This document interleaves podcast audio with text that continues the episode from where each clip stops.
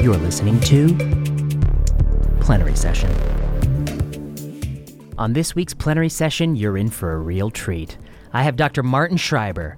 Martin Schreiber is a trauma surgeon who has operated both in the United States as well as on the battlefield of Iraq and Afghanistan.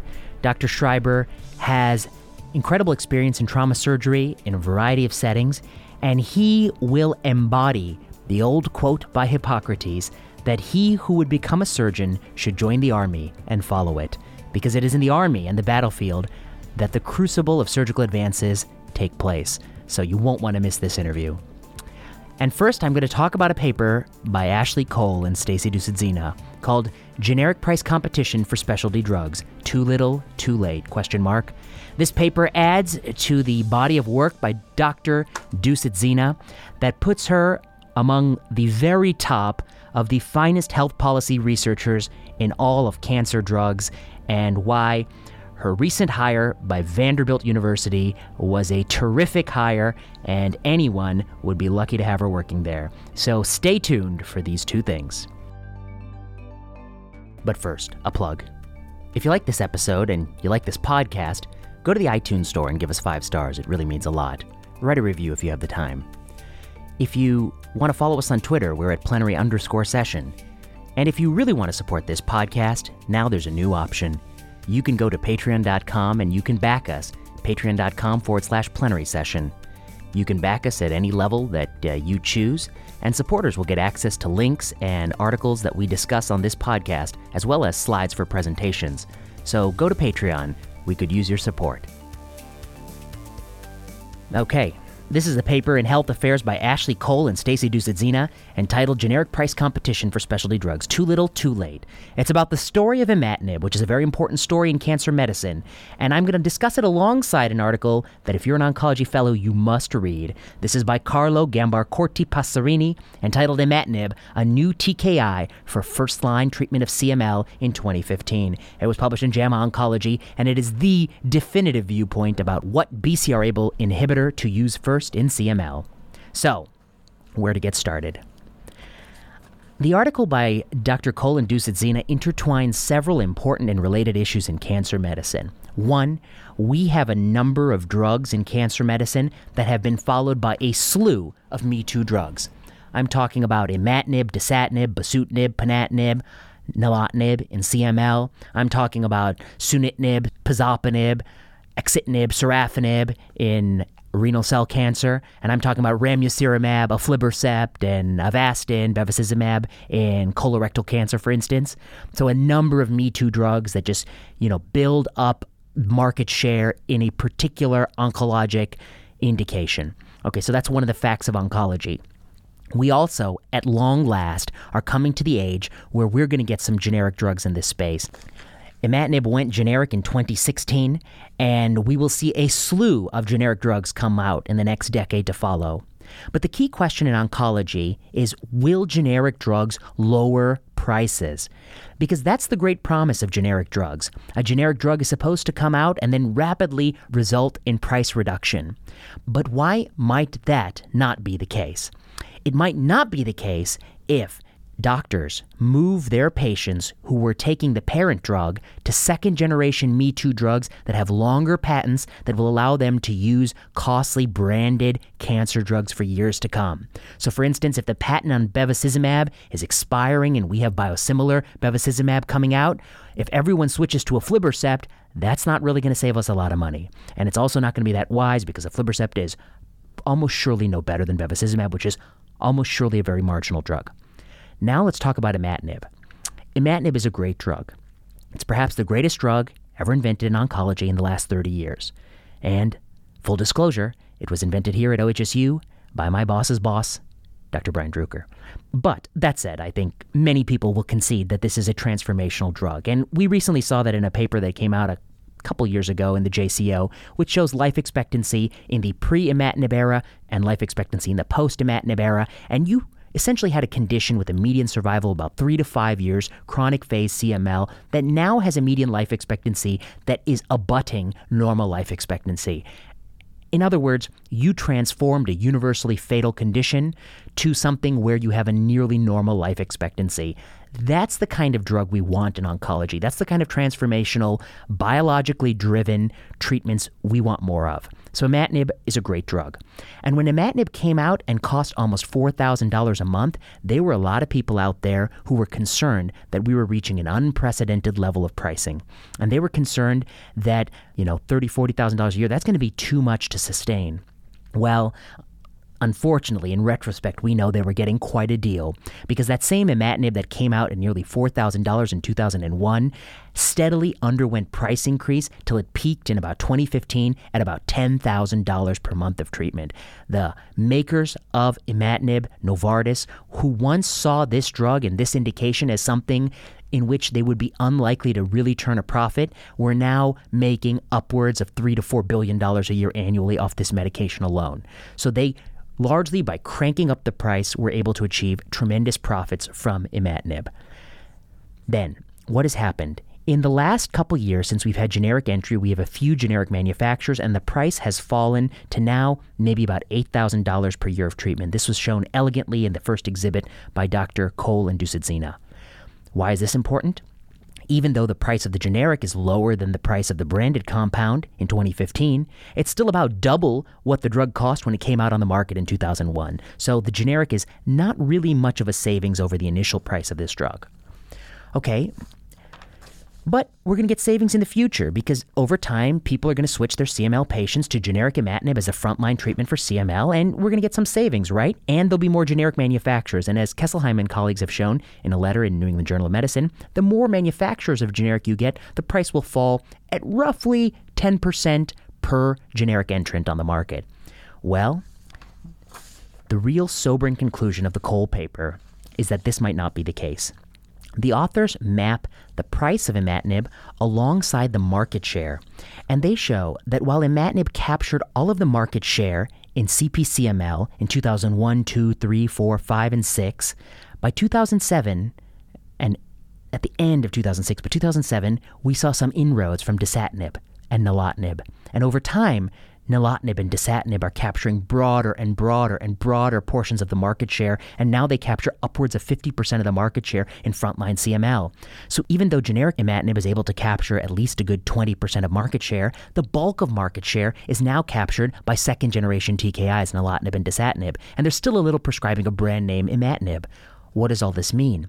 This means even though we have generic entrants on the market, if doctors transition to Me Too drugs in that same treatment indication, it will erode all of the savings in drug prices. In fact, we may end up paying more next year in BCR ABL inhibitor therapies for CML than we paid at the outset in 2001. Now, some of you might say, well, this is okay. These second generation drugs are better drugs.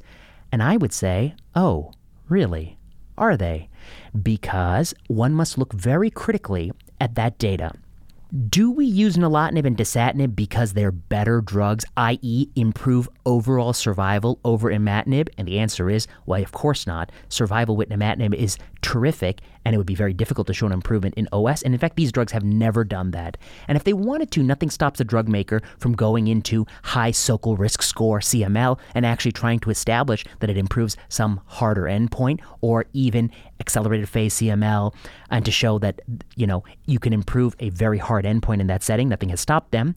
Uh, but in fact, that's not been the case. These are drugs, nilotinib and dasatinib, that gained frontline CPCML approvals based on randomized trials against imatinib and now finally bosutinib has, has gotten in here as well. Although the paper by Dusetzina and colleagues show, you know, very little market share there so far.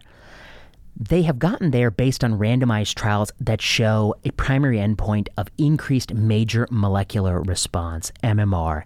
Now, MMR is not CR, it's not cytogenetic response. Complete cytogenetic response was an important endpoint, and it was an endpoint that I believe was upwards of 90% in the phase one trial by Druker and colleagues in the New England Journal of Medicine. So, you know, that was a drug that really hit the ball out of the park with the original primary endpoint, the original endpoint of CML. But because imatinib is so good, we have devised a whole bunch of other ultra sensitive, you know, endpoints that can be hit. And dasatinib and nilotinib do induce deeper or perhaps faster responses in terms of MMR. So, Gambacorti Passerini writes The superiority, the supposed superiority of second generation TKIs is based on two registration studies, which showed a faster reduction of BCR-ABL gene transcripts, a 10 to 15% increase in the rate of complete cytogenetic response by 12 months, and a protection from progression to APCML or blast crisis CML of maybe one percentage point, one to two percentage points. Then Gambacorti Passerini point out that that last thing that it that these second generation TKIs mean it's less likely for you to have AP CML. Um, that is on the cusp of significance, and some of these trials show significance, others don't, and extended follow up of some of these trials also flip flop on significance. And this, of course, is not the primary endpoint of the study, and this is something that they take with a grain of salt. Okay, so let's take that with a grain of salt. Now, what about faster reduction in the BCR-ABL gene transcript? That's true. You can achieve that with dasatinib and nilotinib. But does that mean people live longer or live better? And what's the problem with being a little bit patient on your BCR-ABL transcript for patients who are started on imatinib? There's no problem at all.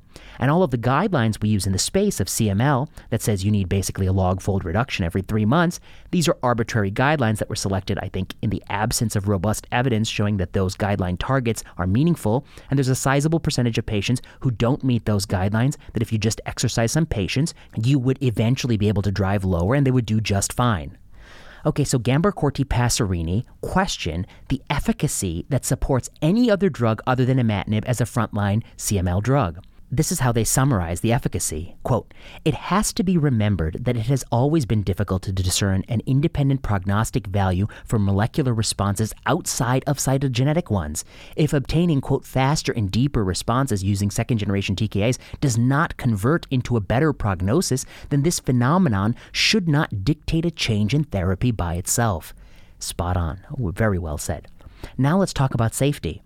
In contrast with dasatinib and nilotinib, imatinib arguably offers a superior safety profile. Gambacorti write. Dasatinib safety profile includes pleural and pericardial effusions in a sizable proportion of patients, especially after long-term use. Nilotinib is even more dangerous. The drug causes a sort of metabolic syndrome characterized by increased glucose, cholesterol, and TGs, which can lead to clinical DM in 18% of patients and accelerated atherosclerosis. In contrast, imatinib shows a remarkably safe toxicity profile even in long term studies. I think if these drugs were marketed evenly, it would likely be the case that physicians preferred imatinib. In fact, if the drugs had been developed in the reverse order, physicians may be willing to tolerate the tolerability of imatinib over the purported superiority of achieving a molecular endpoint that may have little clinical import. Um, so it is really imatinib that I think should remain the frontline treatment of CML for the majority of patients, and we can have a little debate about very high Sokal risk scores. Um, the market share being given to nilotinib and dasatinib are likely unjustified. So back to the paper by Cole and Dusetzina. The reason these two issues intertwine so interestingly is that generic drugs were supposed to lower the price of cancer treatments, but the industry is clever and they see the, the horizon, the looming specter of generics, and they will do everything in their power to switch you over to a more costly second generation drug. Look no further than obinutuzumab, okay? Obinutuzumab deepens responses over rituximab and has a little bit better PFS in a couple of conditions follicular lymphoma and CLL. It failed to be better than rituximab in the one condition where probably the dose of rituxan beyond 375 milligrams per meter squared doesn't matter a heck of a lot, DLBCL. And it does work better in tumor types that are indolent, incurable lymphomas, where pushing the dose may actually improve the rituxan outcome, as was shown in some data by Susan O'Brien many years ago for CLL. Okay, that's where obinutuzumab works better. But what's the difference between obinutuzumab and rituximab?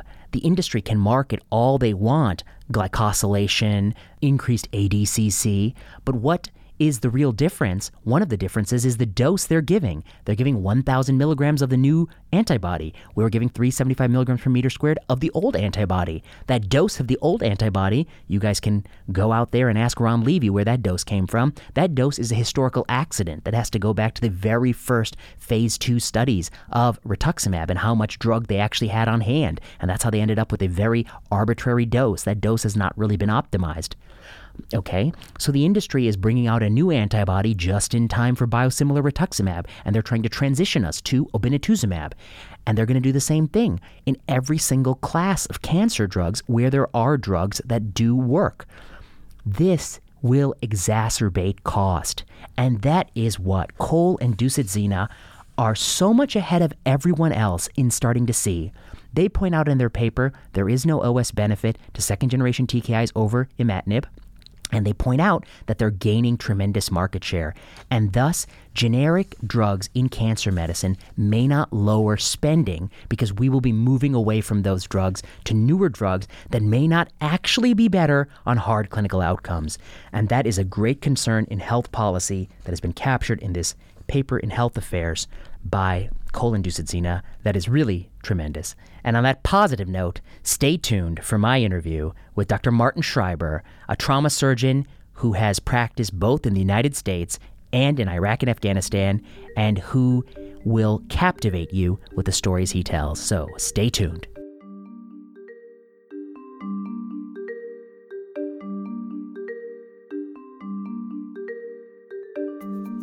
I'm back here in plenary session HQ with Dr. Martin Schreiber.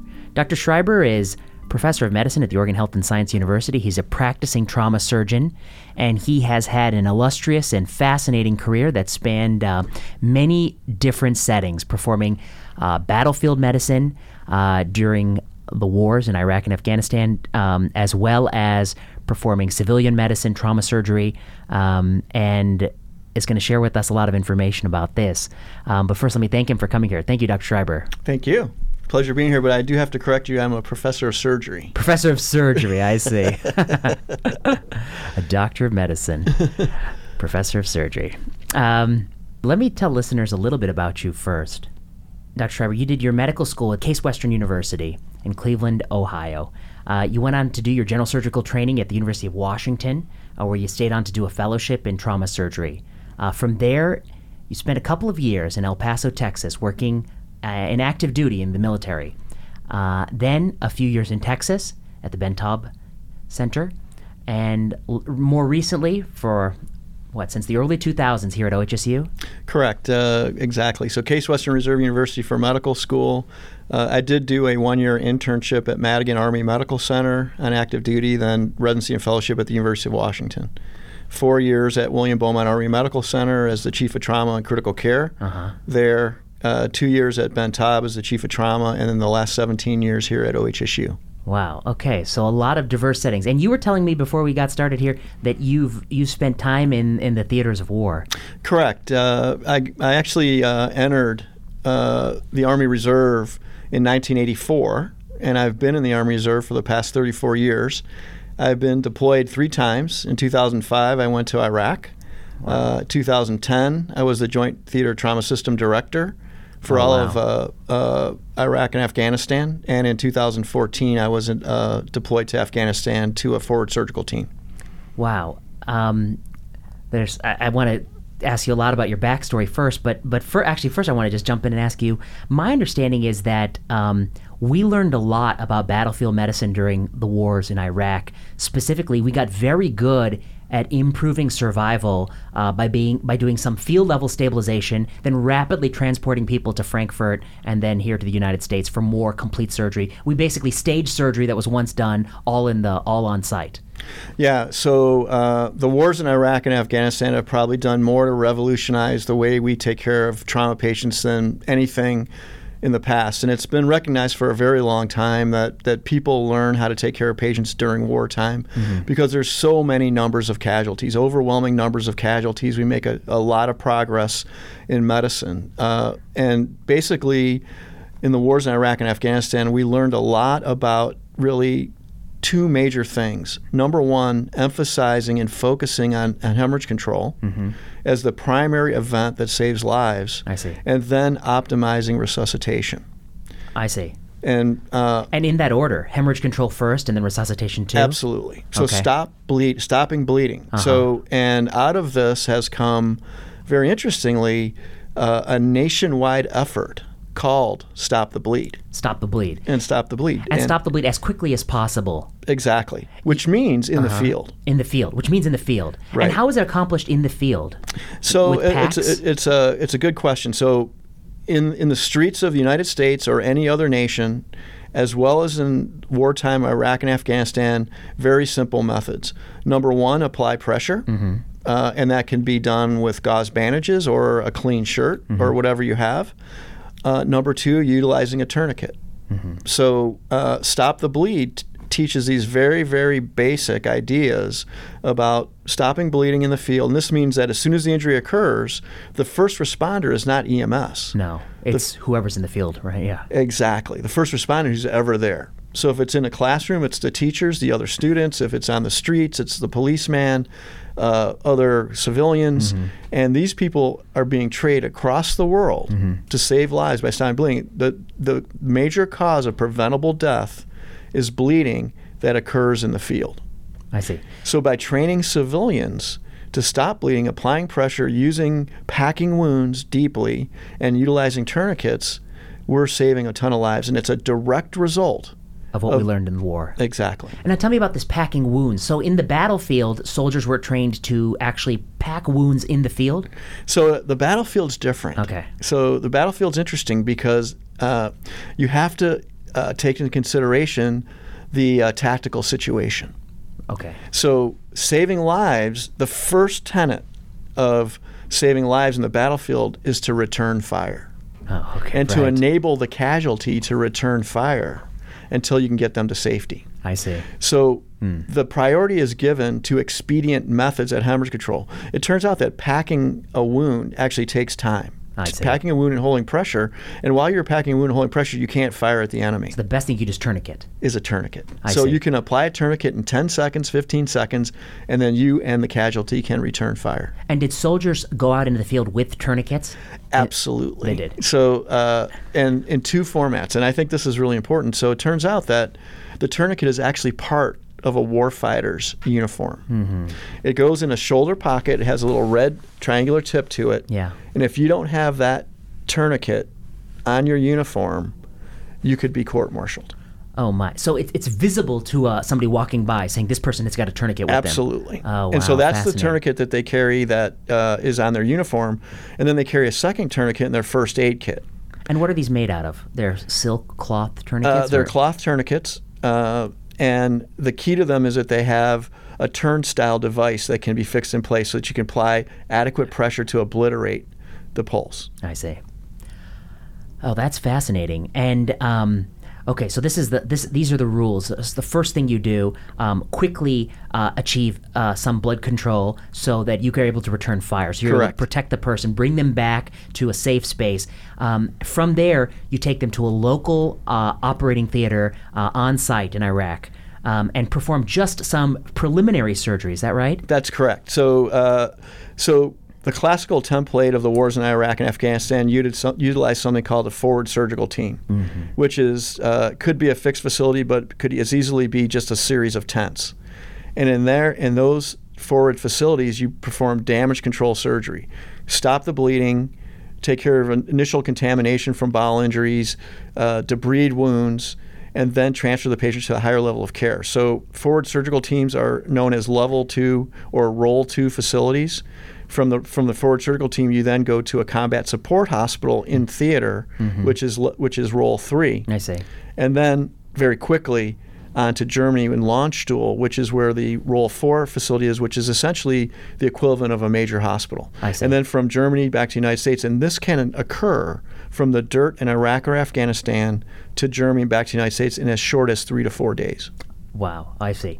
Uh, and also going through a series of, of, of operations. Every and, and operate and, and At every step. when appropriate, at every level, at least one operation. I see. And and this um, mindset is what revolutionized uh, trauma trauma care uh, in in the war. Right, and and the elements of it were focusing on stopping the bleeding, Mm-hmm. which is now if you if you go to an ATLS class, Advanced Trauma Life Support, which is the uh, the standard for the care of initial care trauma patients around the world, you now see slides that say in big red capital letters, "Stop the bleeding." I see. It's been, Okay, It's changed. and then the, the, core "Stop the bleed," and then everything. So the entire focus has changed from resuscitation to stopping the bleeding. And now let's talk a second about resuscitation. By Yes. resuscitation, you mean the administration of exogenous blood products or fluid um, to the person who has lost some blood. That's right. And in, in the theater, what did, did you use whole blood?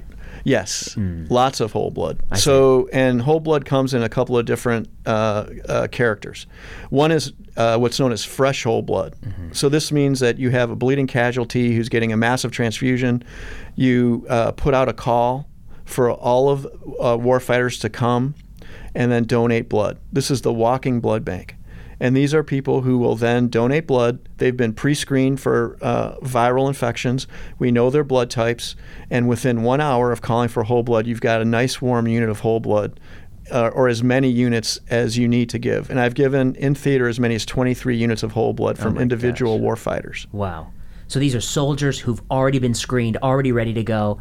Uh, just one of their many duties. That's right.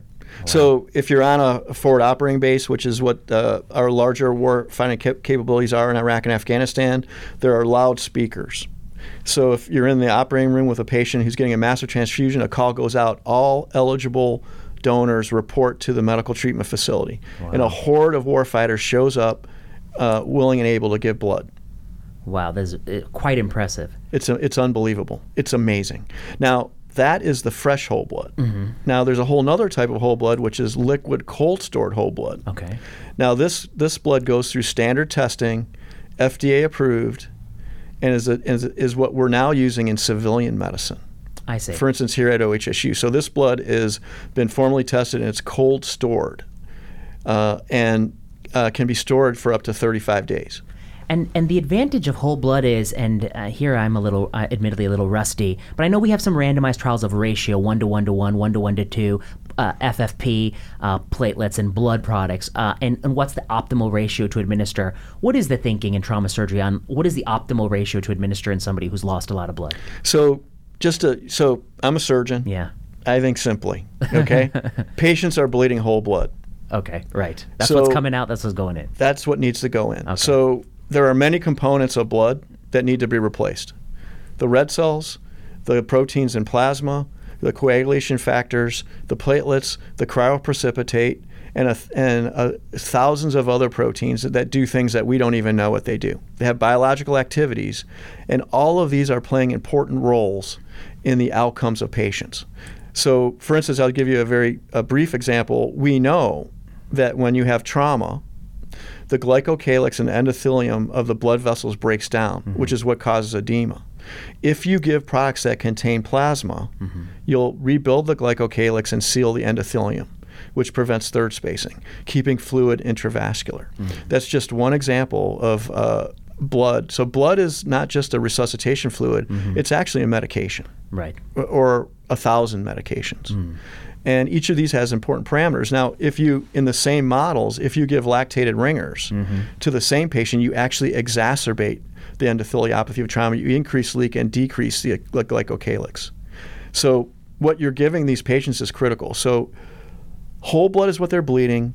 All of the components of what whole blood is doing is what they need in return.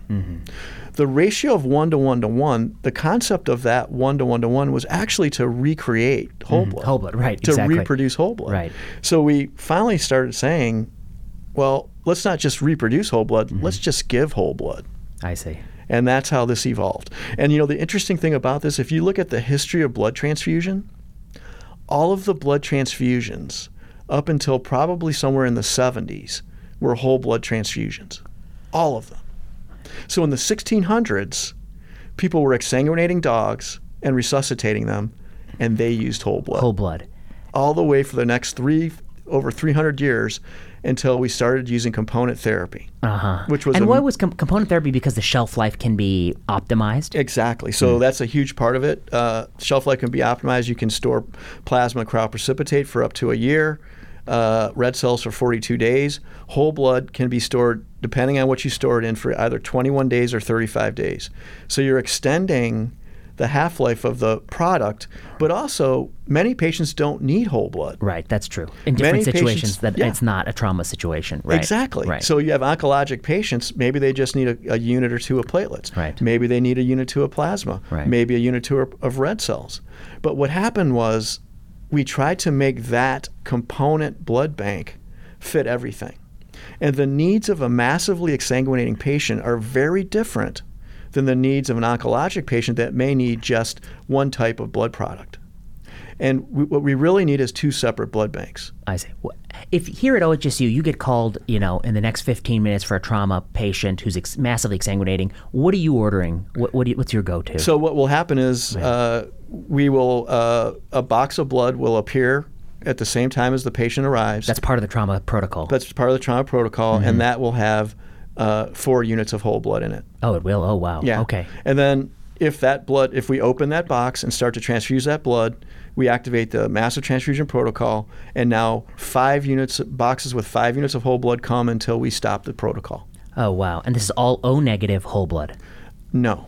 It's O positive. Okay. So uh, we have a mixture of O positive and O negative. Okay. So in males, it doesn't matter if you use O positive or O negative. So it's only point, right. it, O negative only applies to females of fe- childbearing age. Right. Okay. So most of the blood we can get we give is O positive, uh, and you know this is a very interesting concept because the the universal donor for red cells Mm-hmm. is O, but the universal donor for plasma is AB.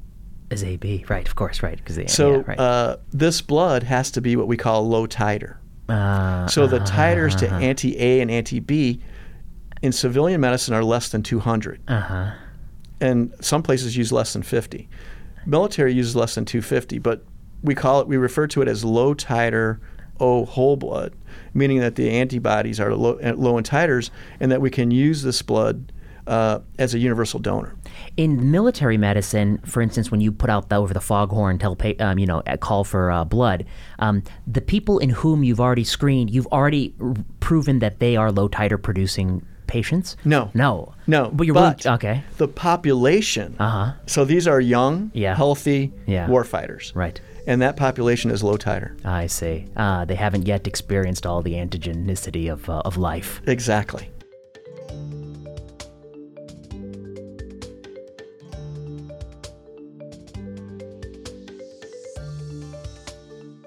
Dr. Schreiber, let me shift gears. I mean, I could talk to you about this all day, but let me shift gears a little bit and, and ask you.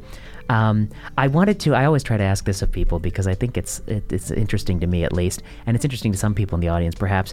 Um, when you were a student in Case Western, when did you decide that surgery was the right field for you, and when did you decide it was going to be trauma surgery? Yeah, so great question, and I have a I can I can tell you the exact minute Okay. that it happened. And uh, as I was developing in medical school, first couple of years, I really thought I was going to go into internal medicine. I was fascinated by internal medicine. I thought there were a lot of interesting concepts, but the very second I walked into an operating room, I felt like I was home.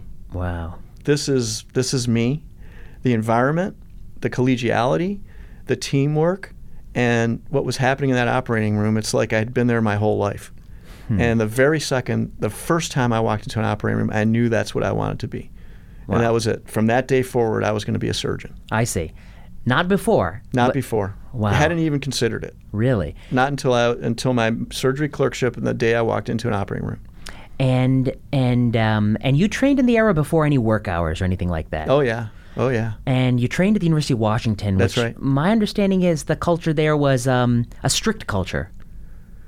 Would you say that, or was it already a little more progressive then? You know, it wasn't the strictest, Okay. but uh, I'll just tell you that the longest I stayed in the hospital without going home was three days. Wow. 72 hours uh, straight in the hospital, working, very busy on the trauma service, uh, with essentially no sleep. And I've had I had uh, fellow chief residents that spent a week in the hospital. Wow. I mean, I think there there are many aspects of work that can make it challenging, and one aspect is clearly the amount of hours to work and the amount of duties to have. Another aspect can be um, uh, sort of the um, the temperament of the people who are telling you what to do or your super- supervisors. What was it like when you trained at the University of Washington? Were people friendly, agreeable? Were they tough on you? What was it like to be a resident there? Well, uh, I think the biggest difference between when I trained and now was um, these hospitals were resident run. Uh, uh, you know, one of the major hospitals I worked at was Harborview. Another one was the VA, and the residents were running the were running the show. They were managing the patients. They were doing the operations. Attendings were almost like visiting professors. Really? Um, Um, yeah. they Just showing their face. Vastly less involved than we are. For instance, I'll give you an example. On a busy night at Harborview, trauma night, I might see 25 critical patients in a night, Mm-hmm. very badly injured, and never seen attending. Oh, wow. Okay. Here at OHSU, uh, every one of those would be a trauma alert, and there'd be attending standing at the bedside when the patient arrived on every single patient. I see. Whole operations at the VA without the attending in the room. Uh, and now, uh, you know, attendings are present For uh, timeout. And, yeah. yeah. the VA now has actually the strictest policies. Uh-huh. The attending has to be present before the patient goes in the operating room. I see. Right. You can't even go. I see. Exactly. Okay. Patient can't go into the room. So I think that was a, you know, that's really the biggest difference in training. In terms of the personalities, uh, uh, you know, I'm still close friends with many of the people that trained me, particularly the uh, uh, the surgeon at Harborview. Uh, some of them are, you know, really, really close friends of mine. Uh, you know, Harborview is primarily a trauma hospital. I'm a trauma surgeon. They're part of my my culture and my societies, and I feel very close to those people. Not only the attendings, but also the residents that I train with. These were not uh, hardcore, uh, militaristic people. These were good human beings that you know really cared about their patients I see. And cared about their trainees. and they and they cared about their trainees. This was not this was not a hardcore. The programs that you know I heard that were more like that were places in the more like in the East Coast. Uh, you know, I, I, I mentioned that I spent uh, a couple years at Baylor at Ben Taub, and uh, you know prior to my arrival there, De- Michael DeBakey, who I'm sure you've heard of, Yeah, was running the show. Yeah. and they had a red line in their ICU Uh, and you basically couldn't cross that red line for two months. You stayed in that ICU for two months, physically in the ICU. Your wife would come if you had one, do your laundry, These are for the CT surgery trainees uh, and residents. and residents. And oh, residents. Wow. Okay. So you couldn't leave that You ICU. could not cross the line of the ICU for two months. And now you could sleep in there, and you ate obviously, but you could not cross that line for two months. And this is the culture that DeBakey created. This is the culture of DeBakey, and you know if you did, you were fired. Wow. It was just done. You're done. And in contrast with that, you're saying in Seattle it's far more humane and there was more collegiality. I see. absolutely, absolutely. I read something interesting about Dr. DeBakey that um, one of the procedures he helped develop was a procedure for the ascending uh, thoracic uh, aneurysm. And then years later, when he was in his mid 90s and he had that exact condition, he declined the surgery that he had once invented. Is that is that right? Uh, e- that's all correct. Yeah. Except you know he died one week short of 100 years old, so he was almost 100 when. Yeah. that happened. But he basically declined the operation. Now, having said that, when he was unconscious, they did it anyway. Oh wow.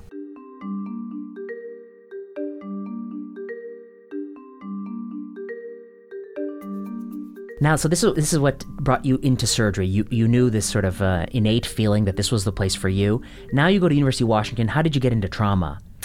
Uh, you know, a big part of our training there is at Harborview, which I mentioned. That's a county hospital. We don't even have a county hospital anymore. Um, we're actually sitting in the old county hospital, Oh, the my- Multnomah County Hospital, I see. As we building, yeah, speak, yeah. Uh, which was obviously decommissioned.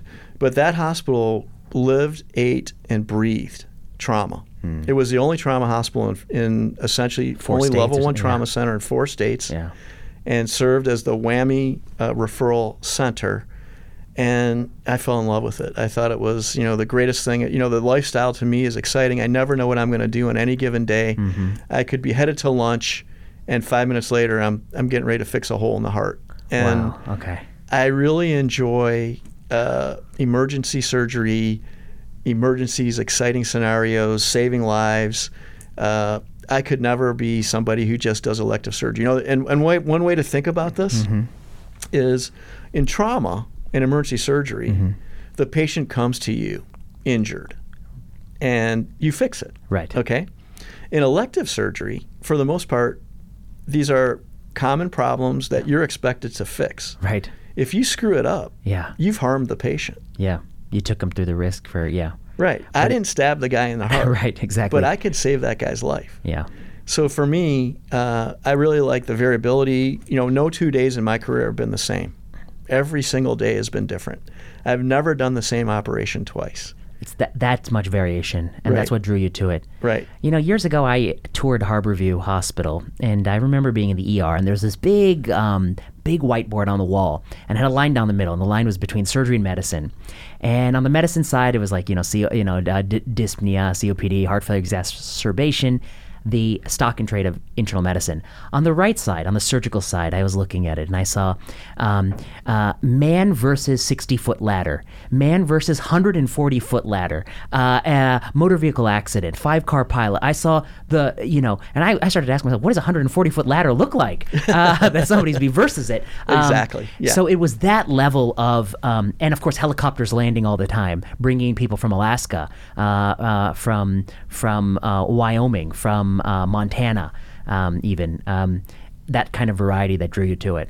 And and you know what? Uh, something that's really interesting about that. So, in that environment, that was run by junior residents. There were no attendings in that ER. So uh, the emergency medicine, the emergency room, the surgical emergency room was run by a second year resident. They called him the trauma doc, and they were the center of everything. So all the big traumas coming in, the lesser traumas, the surgical consults. As a second year resident, you were running the show, and your your team consisted of a couple of interns, one of which was my wife, interestingly. And I, if I could tell you some great stories if you want me to, but I'll respect the time we have. No, no. Uh, and, a, and some medical students. Uh-huh. And it was you against the world. So you were accepting all these, you know, ruptured AAA, stab wounds to the heart, uh, surgical emergencies, consults from all those four states, answering the phone, answering the phone every time uh, uh, the medics were going to bring in a patient. You'd go to the phone, trauma doc, 7 4. So is this where you you would say that this is where you began you began to feel like you're a real doctor Absolutely. Because you had a, trem- I mean, the degree of responsibility. was as much as an attending has here Exactly. these days. Exactly. Dr. Schreiber, attendings in trauma surgery these days, my understanding is that many programs, and I don't even know our own program, so you can tell me, but many programs move to a model where attendings do some sort of shift work um, that they're on for 24 hours or 12 hours and they're alternating. Um, what's the model we use at OHSU? What are your thoughts on this model, and what was the prior model like? So, uh, uh, so what you describe is exactly what we have. So we have uh, we have about 12 people who take call, uh, varying levels of FTE, and one of us is on call 24/7. One person can't do that. You've got to have a team. So we approach this as a team, and we cover really three areas. Uh, so, and these areas are known as acute care surgery, and those include the surgical ICU, emergency general surgery, which is surgical emergencies and trauma. So at any given time, Monday through Friday, there's about five of us that are assigned duties. Five of the 12 are assigned duties. So you could be the trauma surgeon, you could be the ICU doctor, you could be the emergency general surgery doctor, you could be a backup doctor, or you could be the second ICU doctor if the ICU is really busy. And uh, you do this for a week at a time, and then it rotates and somebody else does this. Oh, and then a we week have at a time. So you can be on trauma for a week. A week Monday through Friday Uh-huh. during the daytime hours. Okay. Okay. Okay. Yeah. And then we have a person assigned at night, Okay. and you hand off everything to this person who's on at night, and we have a person at night and their backup. And you know, this is a 24/7 business. In fact, trauma and emergency surgery tends to happen during the evenings and at night. Mm-hmm. One human being can't do that. So you have to have a team approach. And the team works as a unit. Uh, we have common policies and guidelines on how we manage patients. We all have similar practices.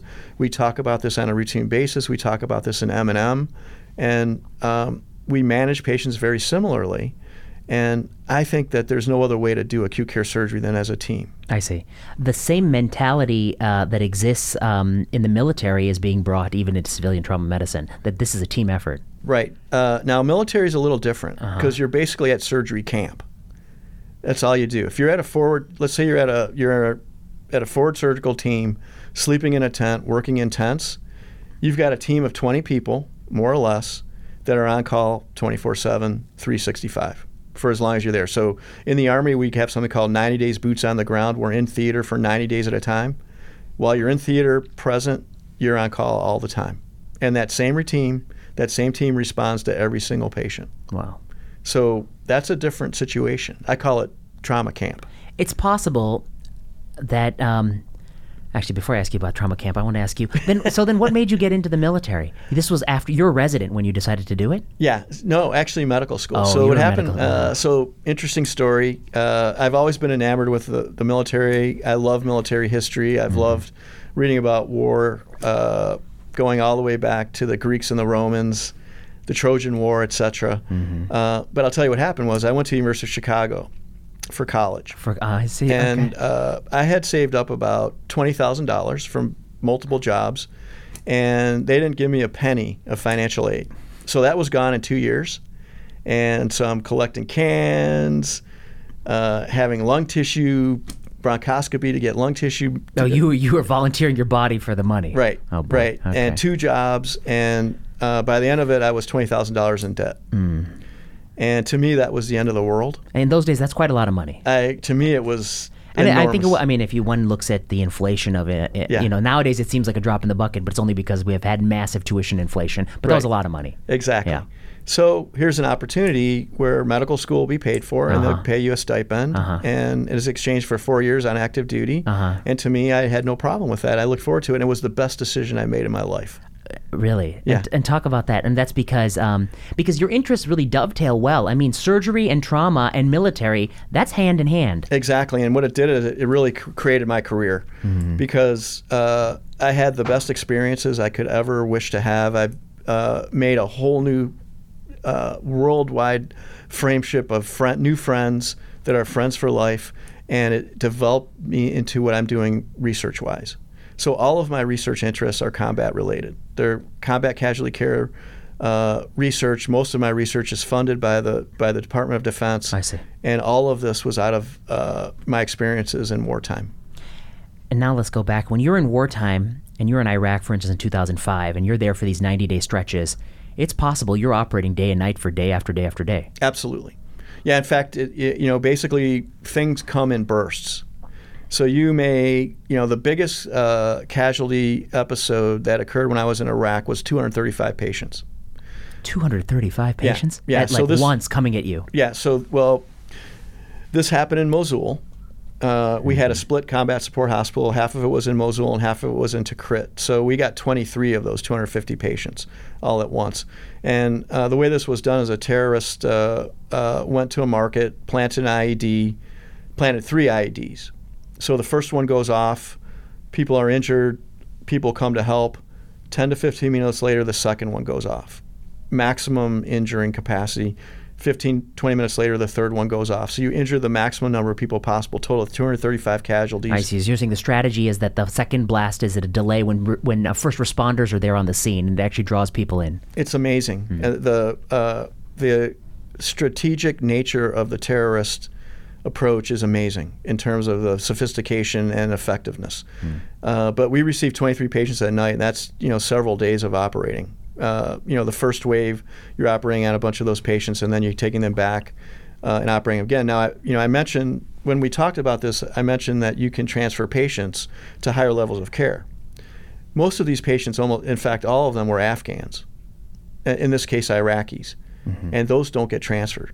You you buy them until you're done with them. I see. These are working alongside U.S. soldiers, um, but they don't. They're not going to get transferred. So you have to do all the operating in the mobile mobile That's right. surgical unit. So you, see. I mean, and so in this case, it was civilians. Oh, it was I a market. oh, so the civilians are being brought into you. I see. oh yeah, Oh, right, okay. right. So you know, 23 Iraqi civilians in a marketplace injured by terrorists. We care for all of those patients, and we take you know some of those patients we took care of up to three to four months.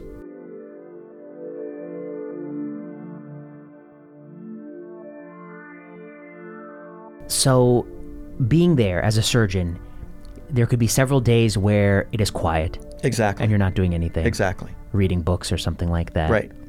And then all of a sudden you're asked to go, moment's notice, and you just have to be ready to go. Exactly. Within minutes, there's a you know you could have 15, 20 patients. Is it harder to do this as one gets a little bit older? Uh, not to say you're old, you're still a young man, but um, especially in, in this field of medicine where we know that you're, of course, you're a young man because people we work a lot in medicine. We work very old. But uh, is it harder? As it does it does it change to be know, the to- hardest thing to yeah. do is carry your three duffel bags worth of everything you need for three months on your back as you get Really? older. they don't give you anyone to help you out with that.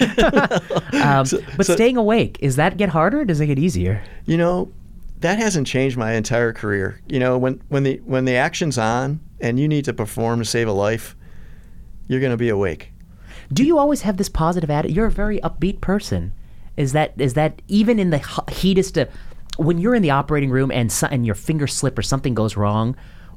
Are do you get frustrated, angry? What, what's your how do you deal with that? You know, there's a single solitary focus, and that's saving the patient's life. Mm-hmm. If something goes wrong, you fix it. I see. You do whatever it takes. You fight the battle until the patient is is is better. You've done everything you can, or the patient dies. And whatever happens, you just keep that focus and you move forward, addressing problems as you hit them and doing everything you can for every single patient. I treat every patient the same, whether it's a terrorist or a, uh, one of our war fighters. Uh, they're human beings, and I treat them all the same, and I, I fight the battle until it's won or lost. You've had to operate on on enemy. Oh, absolutely. People who, who, actively want to kill me. Really, Absolutely. and um, and you do that because um, that's part of the oath to be a physician. That's right. And, and you know what? They're human beings. And they're doing what they're doing for whatever reason they're doing it. I'm not there to judge them. I'm not there to fight the battles in terms of firing weapons and that type of thing. I'm there to take care of patients. And those are human beings, and I take care of everybody equally. That's remarkable. That's admirable. Um, and I always wonder how, um, you know, many of us may feel similarly to you that that's what we what we believe it means to be a doctor, but not all of us have been tested the way you may have been tested. Because, um, I mean, I certainly have not been. I mean, I've, I've never treated a patient who, you know, wasn't also, you know, on my philosophical side. Of course, I'm an oncologist and practicing in the United States. Um, I want to ask you about being a surgeon in this sense. Um, I, this is just something that is something that always sticks in my mind. But sometimes people tell me, uh, "You need this operation. You need that operation. Go see Doctor So and So. Go see Doctor So and So. They're good at it." And I wonder, you know, like, what do they mean by they're good at it? And I was like, you know, like, I, I'm a, I'm a, I'm an oncologist, um, but I, I've had an opportunity when I was a third year student to spend a lot of time on surgery, um, and I even did some of my electives on surgery when I was a fourth year to get a little bit more exposure to something that you know I wasn't going to get again. Um, and and I realized that you know. When somebody says that they're a good surgeon, I think what they often mean is that when they interact with me in tumor boards, we have a good rapport. But that's very different than saying they're a good surgeon, i.e., when they're doing the surgery, they're doing it in this very um, good way. And I and I don't pretend to know what it means to be a really good technical surgeon, but I have you know spent several months of my life watching people do it, and I do think there's a disconnect between the rapport someone may have and their ability to stay calm under pressure, um, to focus on the task at hand, um, to avoid distraction. Um, to um, some people are just really good at building um, camaraderie in the room, you know, checking in with everybody in the room, as well as while focusing on this. So I guess what I'm trying to ask you is like, do you feel like you only truly know another surgeon when you operate together? How do you judge a surgeon? You have many residents that come through. Surely some of them stick out in your mind as that person is really good. Uh, how do you judge a surgeon? So, uh, you know, really complex question. Uh, and then there's a lot of elements to it. So, I think uh, when you talk about uh, what makes a person a good surgeon, so if I'm interacting, you're you're an oncologist, and I'm interacting with you.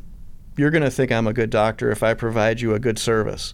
You call me, I come, I see the patient, I do a comprehensive evaluation, I make a plan, I talk to the patient, the patient feels good about our discussion, and then I operate on the patient, and uh, and the patient does well, and I follow up the patient appropriately. I call you back and say, "Here's what happened in the operating room." I'm we have- happy. I'm real happy. Then. so right, you're yeah. loving me I as love a you. surgeon, right? Exactly. Okay. Yep. Nothing I said has anything to do with my technical capabilities. Correct.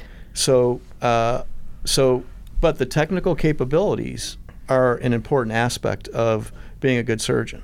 Now, other important aspects are knowing when to operate, knowing how much to operate, and knowing when not to operate. Those are critical elements that somebody on the outside may not identify as a problem.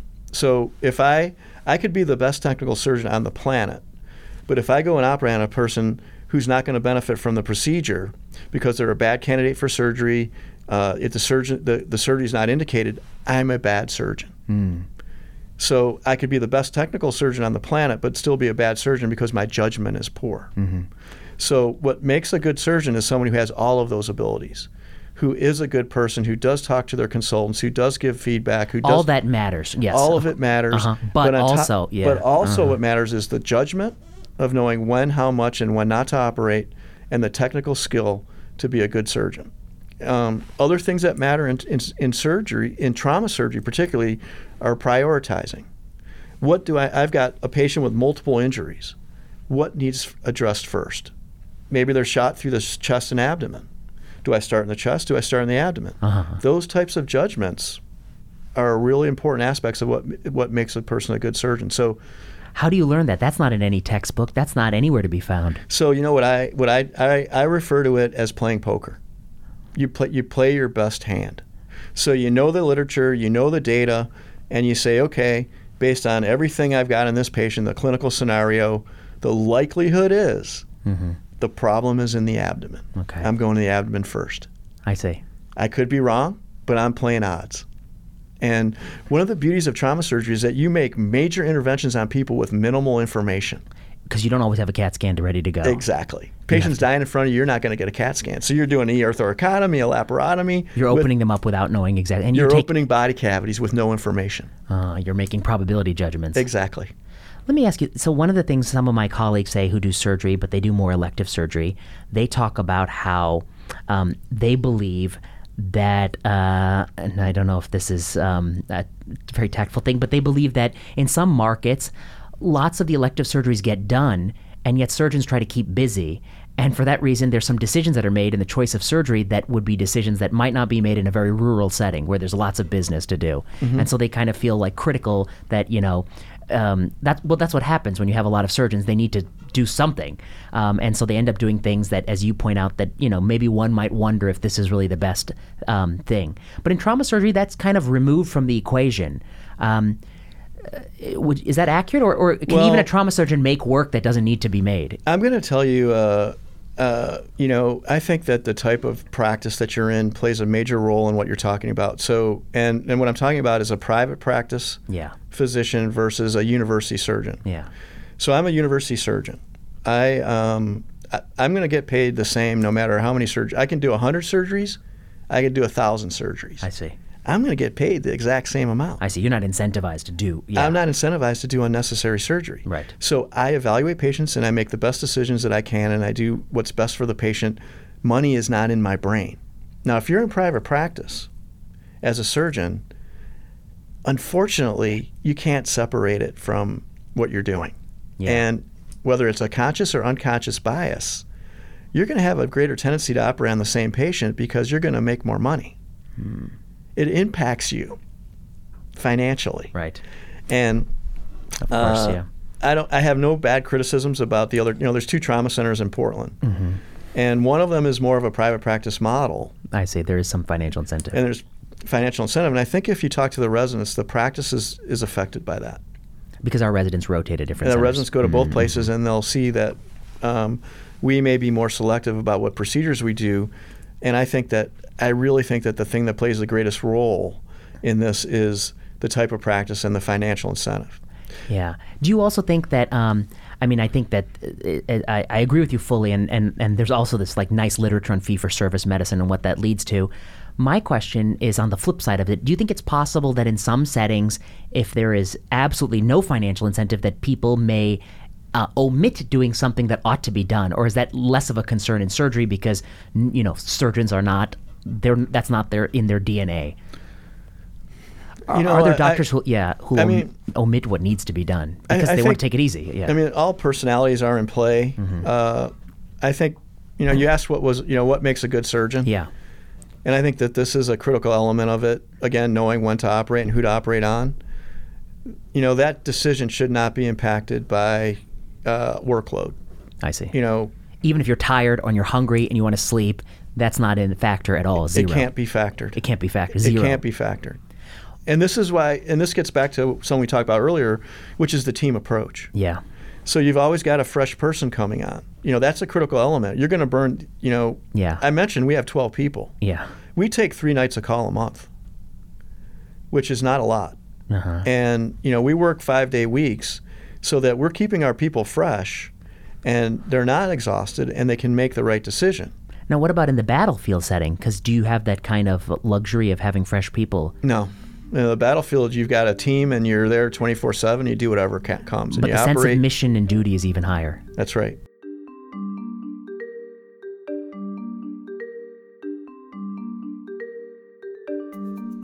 When you train residents over all these years, you, of course you don't have to name names, but are there residents who stand out in your mind and you think to yourself, my God, this person is good? Absolutely.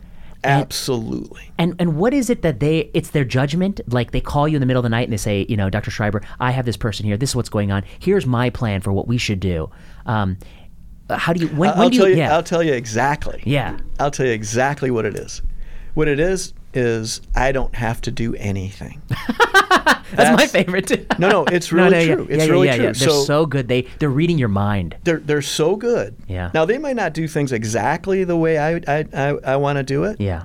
But what they're doing is perfectly acceptable, and fine for the, and won't harm the patient. So I you know, in general, my philosophy is you know the residents need to learn by doing. I'm watching them, but as long as they're doing things that are to the patient's benefit and aren't harmful, I'm going to let them do it. The best residents are the ones that have it all figured out, and then they they basically can can uh, operate autonomously. And I'm making minimal interventions. I'm not scrubbing in. I'm staying unscrubbed because they're so good they don't need me to scrub in. Right. I'm not changing their decisions. Right. Their decisions are so good, I'm not changing it. They're managing the service so well that I'm not really having to make any interventions at all. And that is the bottom line manometer of how good the resident is. Yeah. I'm not taking phone calls because they're yelling at the nurses or the consultants are pissed off. Yeah, I'll tell you something. I mean, just um, in our in my field, it's obviously very different. I mean, it's different in in many respects, but one thing is the same, which is the people who like are really shining stars. Um, I, I I find myself like not even being able to say a word because they're just saying everything that I would. Uh, somebody once, you know, I was was critical. Give me a little feedback saying that like I interrupted them too much in their presentation, and I apologized, of course. But the reason I was interrupting was there's all this information that I want that they weren't saying when I wanted to hear it, so I couldn't make it. I couldn't follow along. But then you know over time I've had some people who speak and I'm just like silent for like seven minutes as they're talking and everything they're saying is exactly the next thing I wanted to know and that's when I'm like wow this person is you know hand on my stethoscope take over the clinic you know Exactly. yeah Exactly. yeah it's that feeling I agree. When when you get the residents who are s- superb, um, do they always want to pursue what you've pursued? And when they don't want to pursue what you've pursued, go into a different surgical subspecialty. H- how do you feel about that? Do you you know is it um, obviously we all love what we do the most, and so is it always a little bittersweet? You know, uh, we need good surgeons in every specialty. Uh, you know, usually they're not going into what I'm going into. Uh, although But these The- days, trauma is more popular. trauma is popular, but you know, other special, you know, there's groups of people that like trauma acute care surgery, but then there's others that like more uh, limited practices like colorectal, more elective, less emergencies, uh, more, uh, you know, the operations are very similar. You can focus on it, get really good at it. Uh, some people like going to breast surgery. Some people want to do minimally invasive. All of these things, less emergency, less nighttime work, those kinds of things, and people want you know they're they're looking at lifestyle as important. They don't want to be in the hospital all night long, and they're choosing careers for those types of reasons. Uh, but I think that good people go into all specialties, and we've had great residents that got gone into everything. I always you know kind of hope that the best ones are going to do what I'm going to do, but I do too. understand the importance of having good surgeons in all specialties.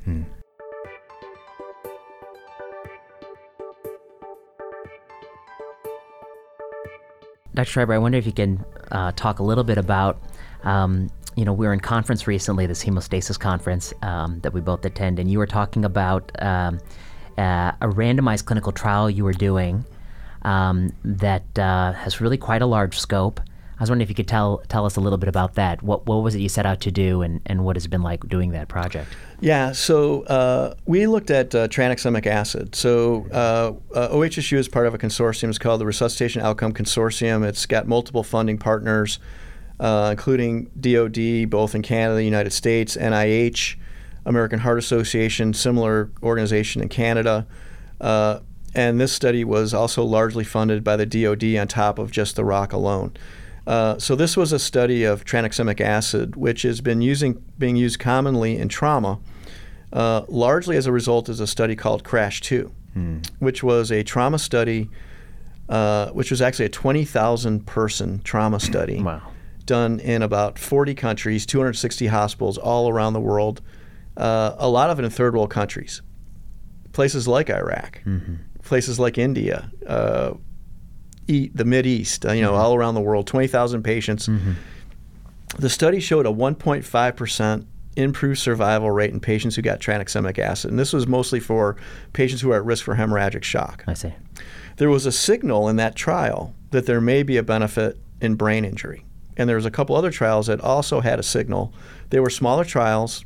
Uh, so what we decided to do, again, largely funded by the Department of Defense, was a 1,000 patient study in traumatic brain injury utilizing pre-hospital tranexamic acid. And this is a key pre-hospital. Pre-hospital. You want to get this in the bloodstream early. Yeah. So one of the important findings of this Crash Two trial was that the earlier you gave the drug, mm-hmm. the better patients did. I see. And at three hours, you actually saw a higher mortality.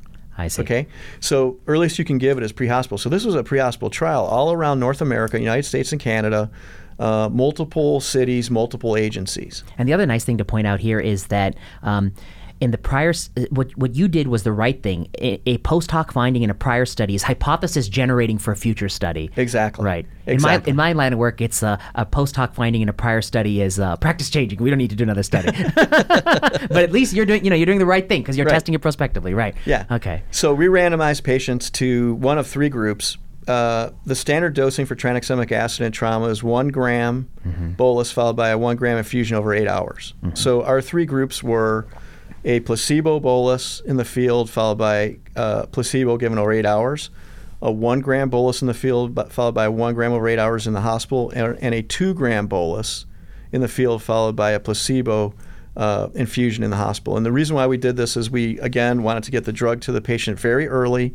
and it's much more feasible in a military setting to do just give a single bolus and not worry about an infusion. Mm-hmm. And so we did this in 1,000 patients. It was actually 963 patients. Uh, the study was executed beautifully. We had very high compliance. Uh, patients, uh, the protocol was followed very closely. And what we found was survival was twice as high in the two gram bolus group than either the one gram group, uh, one gram and one gram group, or the placebo group. Twice as high finding. survival. The benefit was primarily in the first 10 hours we and, saw. And, you know, just to like give us some sense of these patients, like what is the one week survival of these patients? Is 75% or, so, uh, or, or the, you know, 48 hour survival? So these were patients with moderate to severe brain injury, uh, with a Glasgow coma score between 3 and 12. Oh, okay. And Severe, uh, yeah. the survival rate of those patients is about 75%. I see.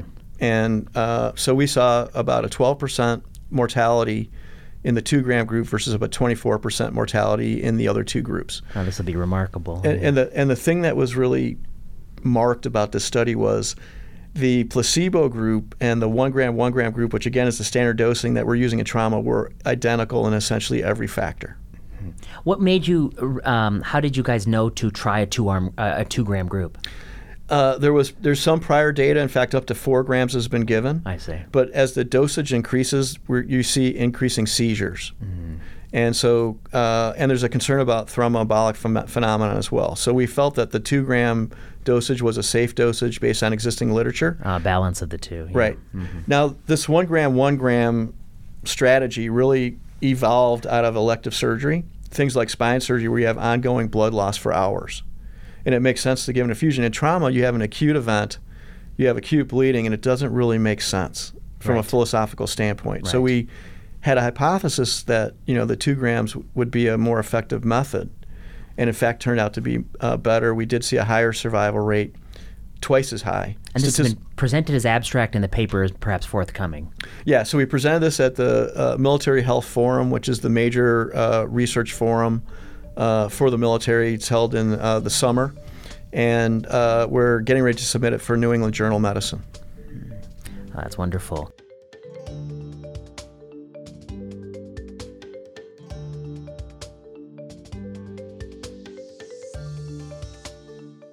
I guess um, I don't want to take up too much of your time. I know you're a busy person, but I wanted to ask you uh, for your, any of your, you know, as somebody who's read a lot about war and been there so close to, so close to it and in it. Um, war and medicine are intertwined throughout all of medical history. Uh, after every major war, there's been medical advances. Um, and war and humanity are intertwined, you know, the, the, the, the, almost fundamental to who we are is that it's inevitable. I mean, perhaps inevitable that it, it eventually happens. What reflections have you had about medicine and war from having been there? So, uh, the first thing I want to say is that uh, there is nothing more horrendous or horrible uh, to experience than uh, wartime.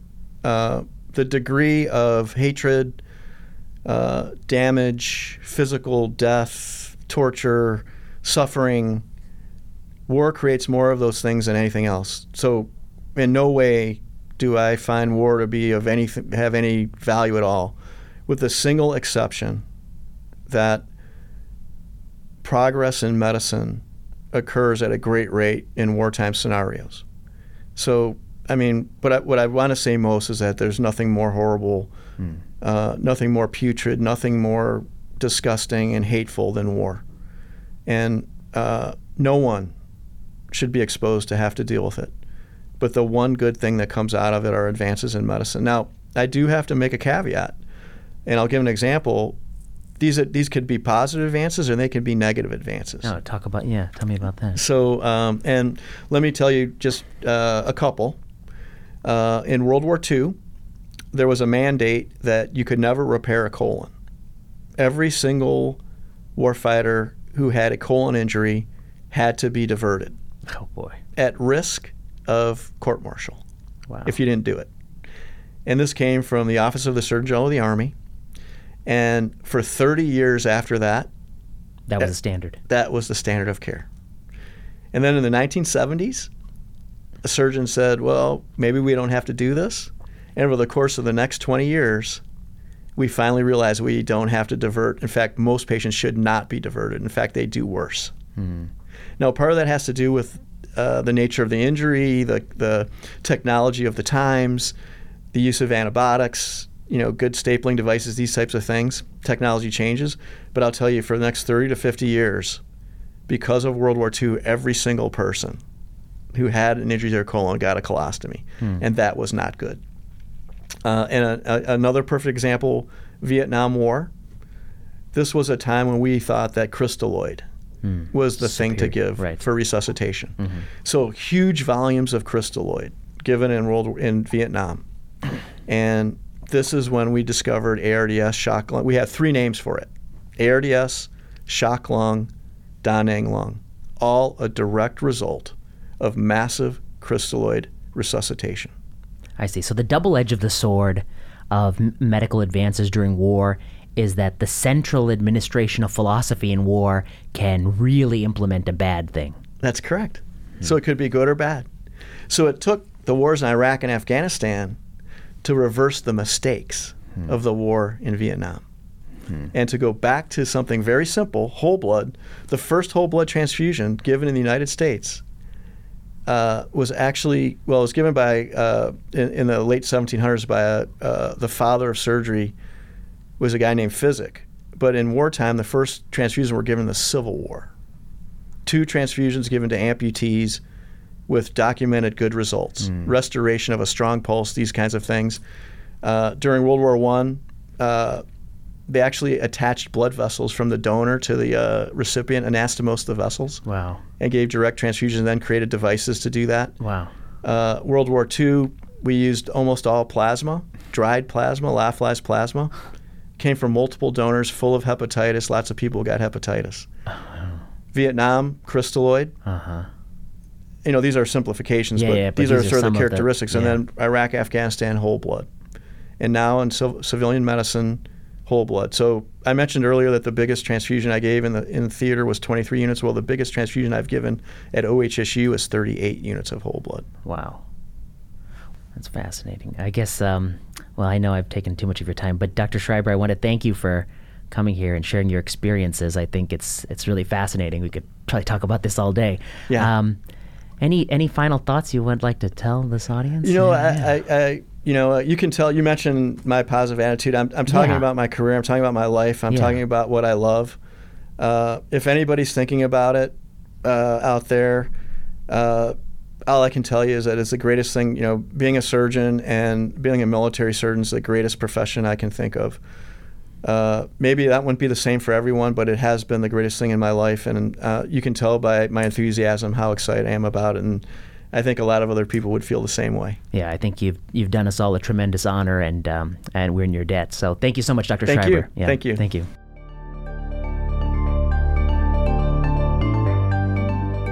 You've been listening to Plenary Session. Plenary Session is a podcast at the intersection of medicine, oncology, and health policy. I've been your host, Vinay Prasad. If you like this podcast and you like this episode, go to the iTunes store and give us five stars. It really means a lot. If you have the time, write a comment. If you want to give us feedback, you can follow us on Twitter at plenary underscore session, or you can send an email to plenarysessionpodcast at gmail.com. We like to know what you're thinking. What could be, be better? What topics could we cover? Um, how can we improve? Finally, Plenary Session owes a debt of gratitude to Kiana Klossner, Audrey Tran, and Ian Straley.